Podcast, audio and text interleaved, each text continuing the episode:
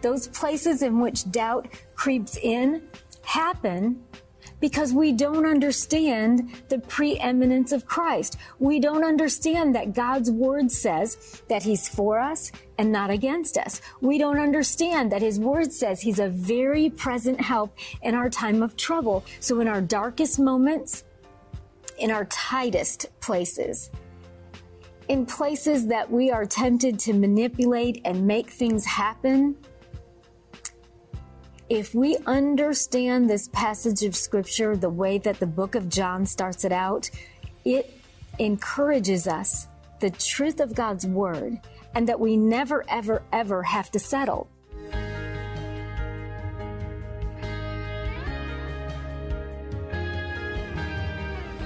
One thing that is always certain in life is that there are a lot of changes.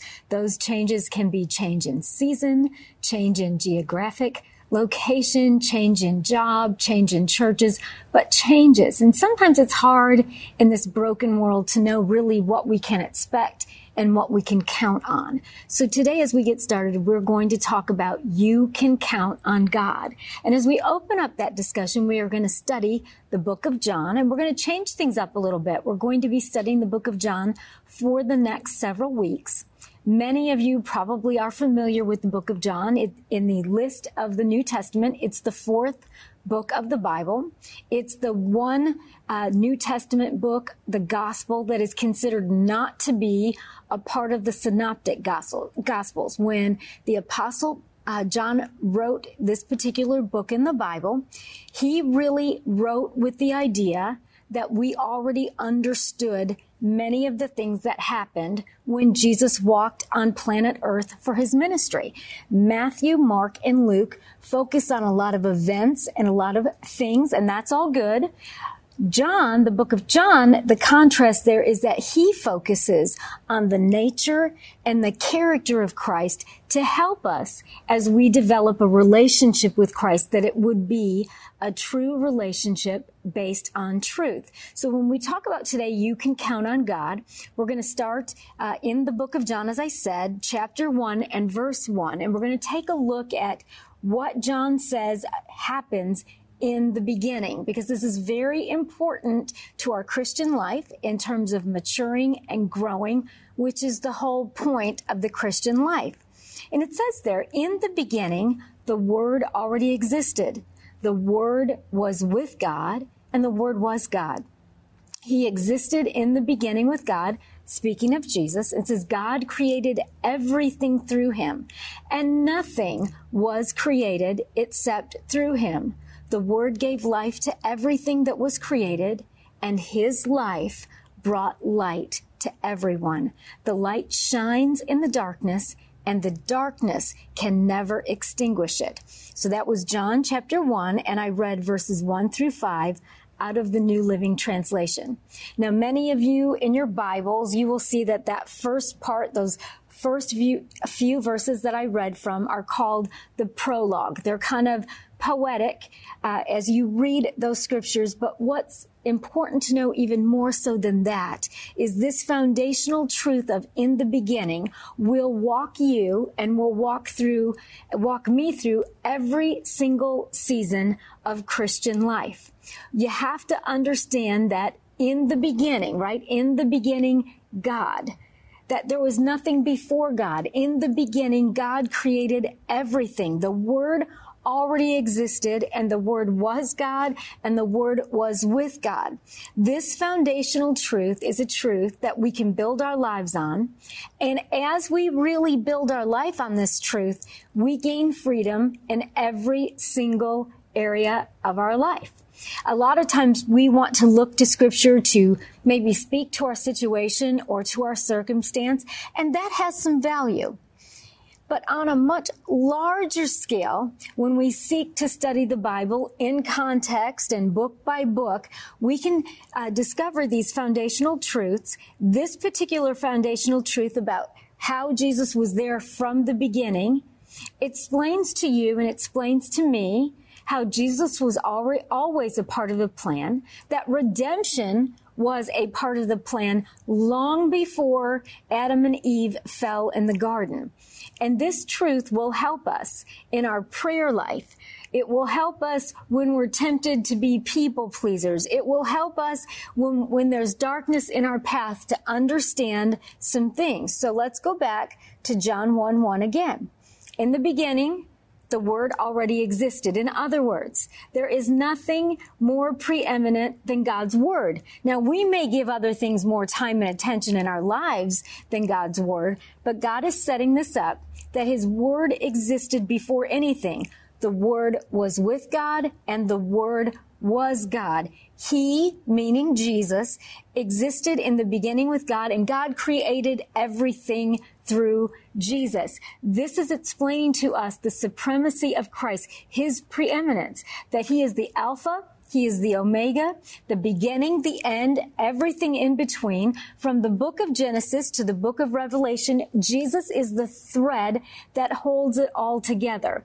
And when we believe in Christ, Jesus is our foundation that holds our life together. Whenever we are tempted to people please, it's because somehow in our mind or in our uh, heart, we've decided that making that person takes preeminence over Christ. Now, we might not think that out loud, right? Like none of us say that. Like, well, I think that I need to do this for so and so to make her happy, even though it's at odds with what God says. We don't vocalize that, but that's what's going on underneath.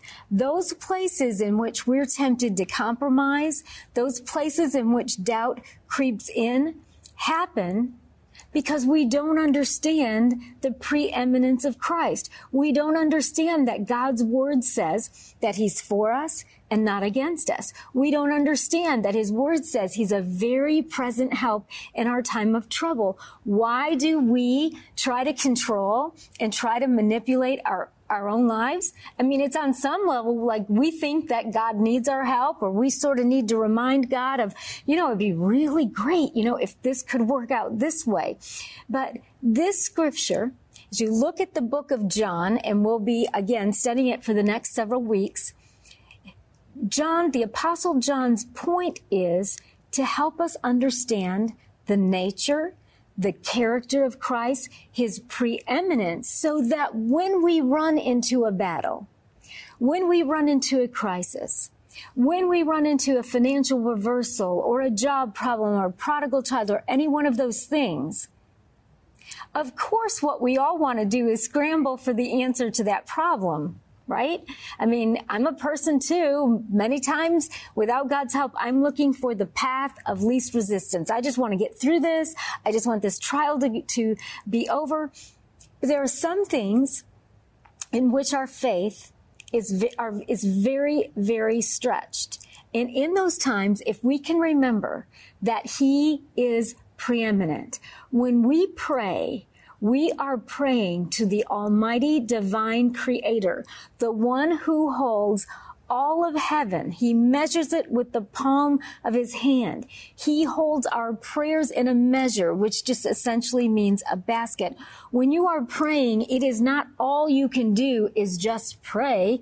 You are talking to the creator of the universe, the only one who can truly help you and the only one who can truly help me. And he says he's there 24 seven, that he never sleeps, that he never slumbers. He doesn't go on vacation and that he's always thinking about us. The book of Psalms even declares that he has more thoughts toward us than the grains of sand. Have you ever gotten into sand, gone on a beach vacation, walked through the sand? No matter how hard you try, that sand keeps following you. I mean, I will wash my feet off, rinse my feet off from the sand, and there will be more sand. I take my beach tote bag up to the condo or the hotel, and as much as I've tried to wipe that thing down, there's more sand. So when he says that he has more thoughts towards us than the sand, the grains of sand, that's a lot of thoughts. That means we are always on his mind and his heart. He is supreme and reigns supreme over all. None of us, when our faith is in Christ, are just living to make it through every day. We have the creator of the universe in our lives and his, he literally lights our path up with the power of his word. And again, his word has been around from the beginning. So in our darkest moments, in our tightest places, in places that we are tempted to manipulate and make things happen, if we understand this passage of scripture the way that the book of John starts it out, it encourages us the truth of God's word and that we never, ever, ever have to settle. I mean, right now we're living in what many call a post-Christian era. We're living in a culture where there is so much wrong thinking. I mean, you just really can't even make up some of this stuff. Some of the things that people say, and they will look at me with an absolute straight face, like this is just really their truth, and that's what people talk about. This is my truth. You all, we don't get to pick we have a free will in that sense. We get to think whatever we want to think, but truth is truth and real truth belongs to God. And it's what he says. It's not what we think. We live in a culture that is very dark. We also live in a culture that's steeped um, in legalism, even though churches talk about grace. Uh, there are so many points in which we cross that line and act like we have to earn our way, that we have to do enough good works. And the Bible does say that, you know, faith without works is dead. But it also says that we are saved by grace. It is not of ourselves. It is not of our good works. We live in a time where there is all kinds of spiritual abuse right in the middle of Christian churches that say that they read from the Bible and that are reading from the Bible. Uh, but some of the teachings um, are used to manipulate people, to hold control over people, to make people feel like if they leave that church, bad things are going to happen or they're going to go to hell. The Bible says that we are not to forsake the assembling of ourselves together. The Bible is clear that the meeting together of believers is biblical. It says we should meet together all the much more so as we see the day approaching. So I'm certainly not saying don't go to church, don't be a part of a church. Church is a part of the Christian believer's life. But when someone is trying to manipulate or scare you or scare me that if you don't go to church here, then you're just not getting the right word and this just isn't, you know, that's not biblical. There are many fine Christian churches teaching and preaching from the Bible. And the idea is that we live in relationship with Christ and that we are led by His Holy Spirit. And so when we know the Word of God for ourselves, when we're not depending on other people's faith and what their interpretation says, we will be able to be led by the Holy Spirit more fully we will have the scriptures that I go over today and the points that I go over today will all be on our online extras, will be up on the website.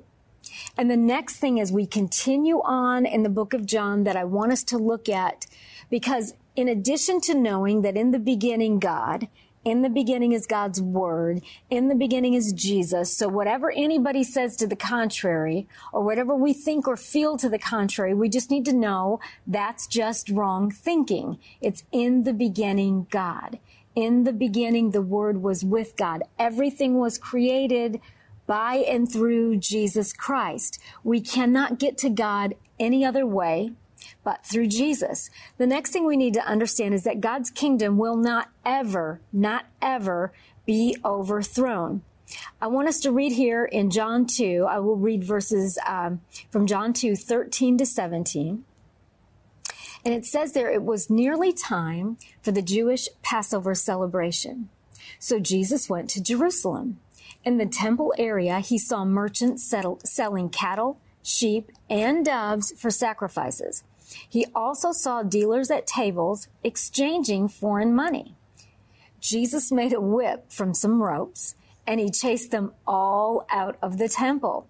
He drove out the sheep and the cattle, scattered the money changers' coins all over the floor, and turned their tables. Then, going over to the people who sold doves, he told them, Get out of here.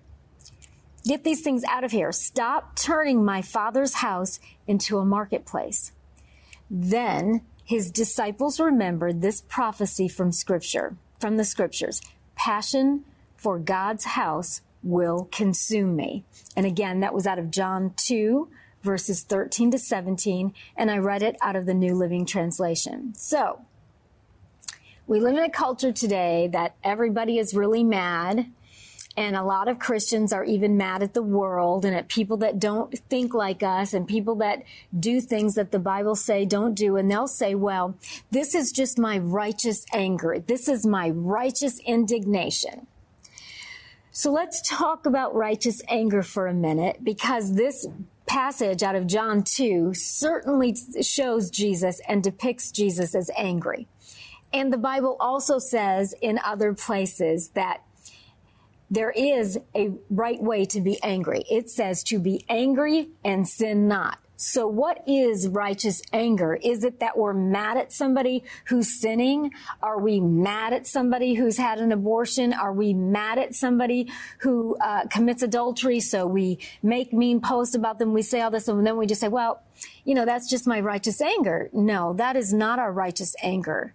That is man's way of handling sin. So let me say this.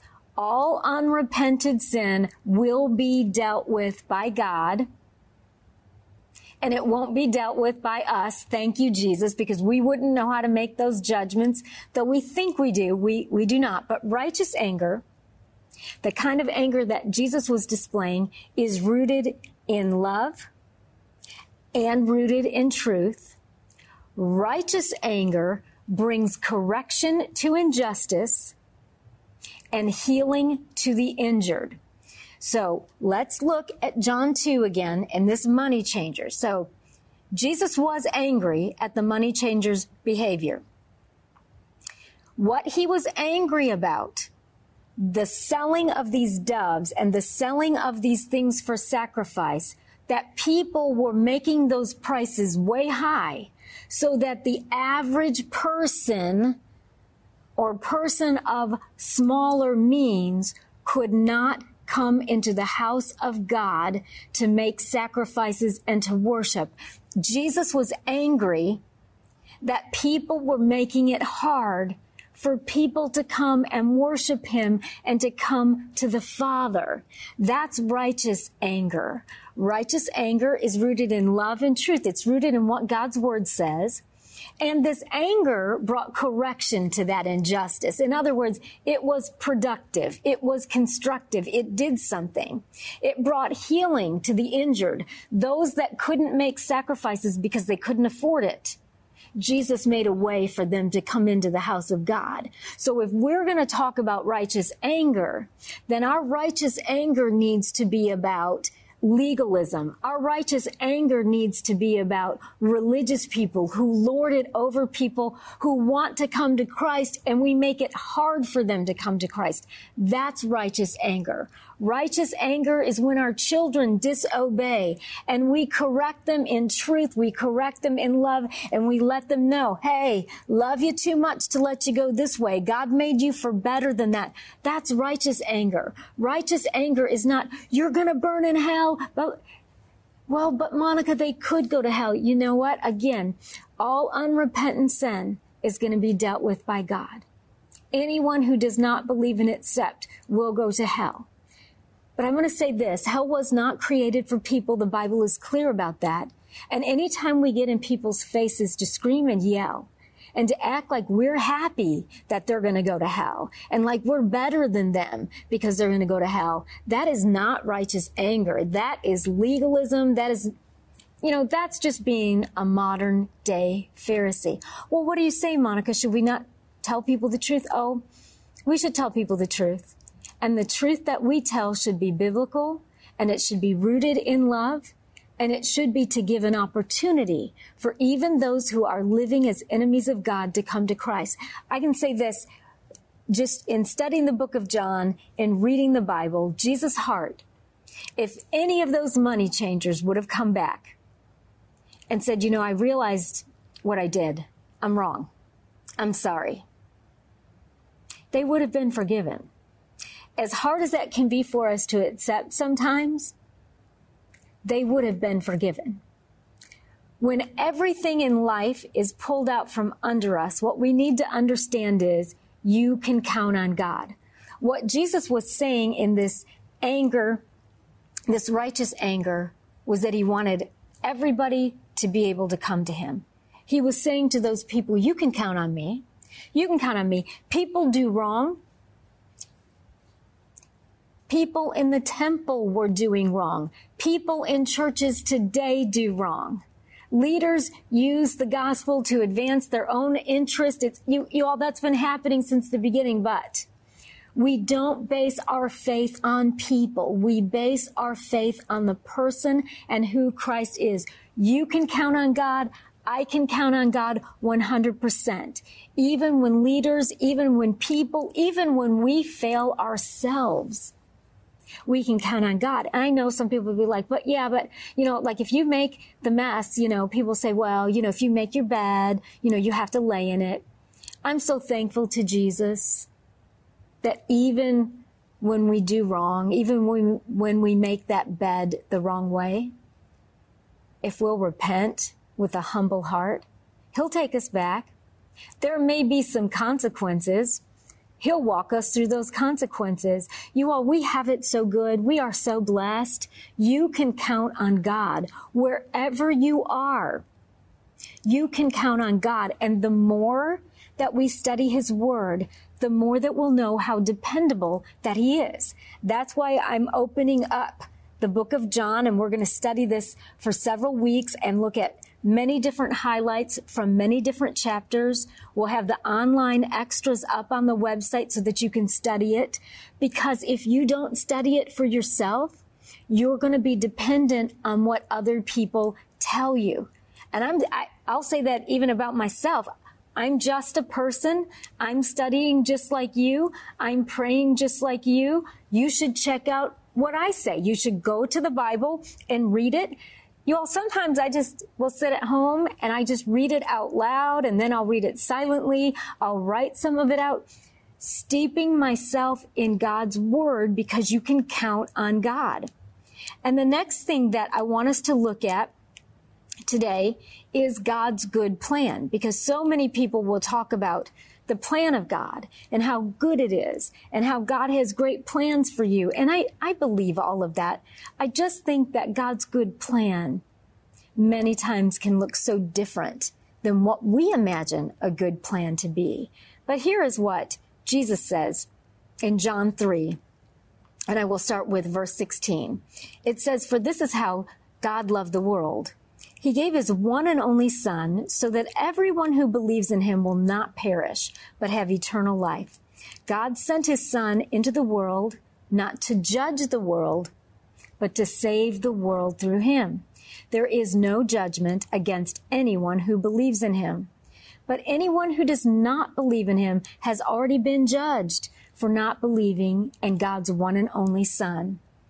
And the judgment is based on this fact. God's light came into the world, but people loved the darkness more than the light, for their actions were evil. All who do evil hate the light and refuse to go near it for fear their sins will be exposed. But those who do what is right come to the light so that others can see that they are doing what God wants. So that is God's good plan for the world. God's good plan for the world is to save the world through the person of his son, Jesus Christ. And God's good plan is that everyone who comes to the light and asks for forgiveness will be cleansed by the blood of Jesus. Then we are made right in God's sight as if we have never sinned. And if you ask me, I don't know how to explain that. That's what God's word says. And today we're talking about you can count on God. God's plan for the world is to save us from our sins. And his plan also says that for all those who won't come to the light, it's because they want to be in the dark because they're doing evil. They don't want to be saved. They don't want to become a Christian. They don't want to become a follower of Christ. We're going to let God deal with that part.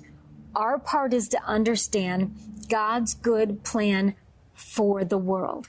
And God's good plan has always been about rescue and redemption. God's good plan has never been about destruction. So if you are at your house, apartment, trailer, wherever today, and you're thinking, God is just punish me, punishing me for all the bad things I've done. No. No. No, that's not biblical.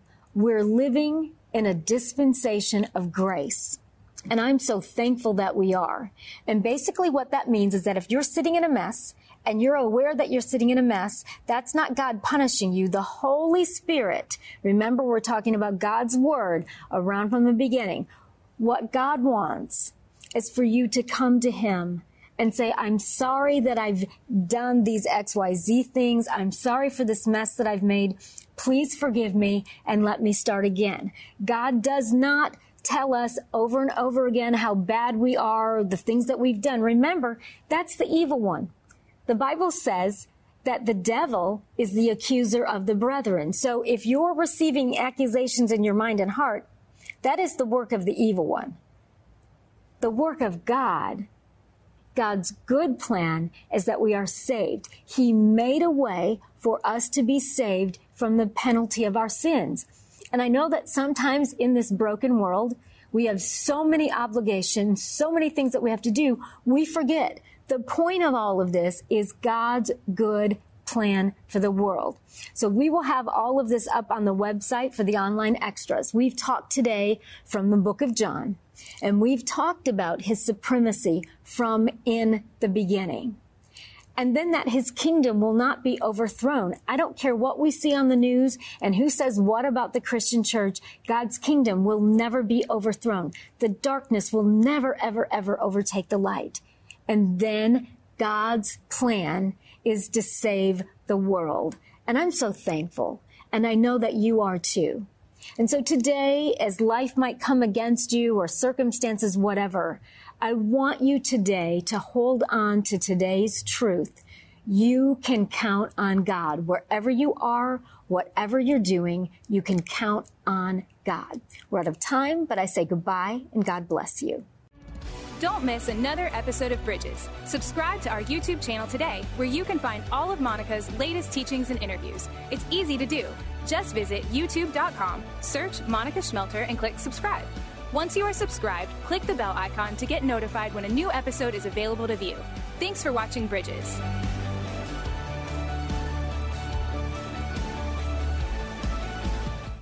Don't give in. God's word says you're. It takes training, it takes discipline. And so when you're fighting that good fight of the faith, you take your story, whatever it is, and you saturate it in faith and you fight for it. Visit monicaschmelter.com to schedule Monica to speak at your next event. Join the Bridges community on Facebook. Visit Facebook and search for Bridges with Monica. We would love to connect with you.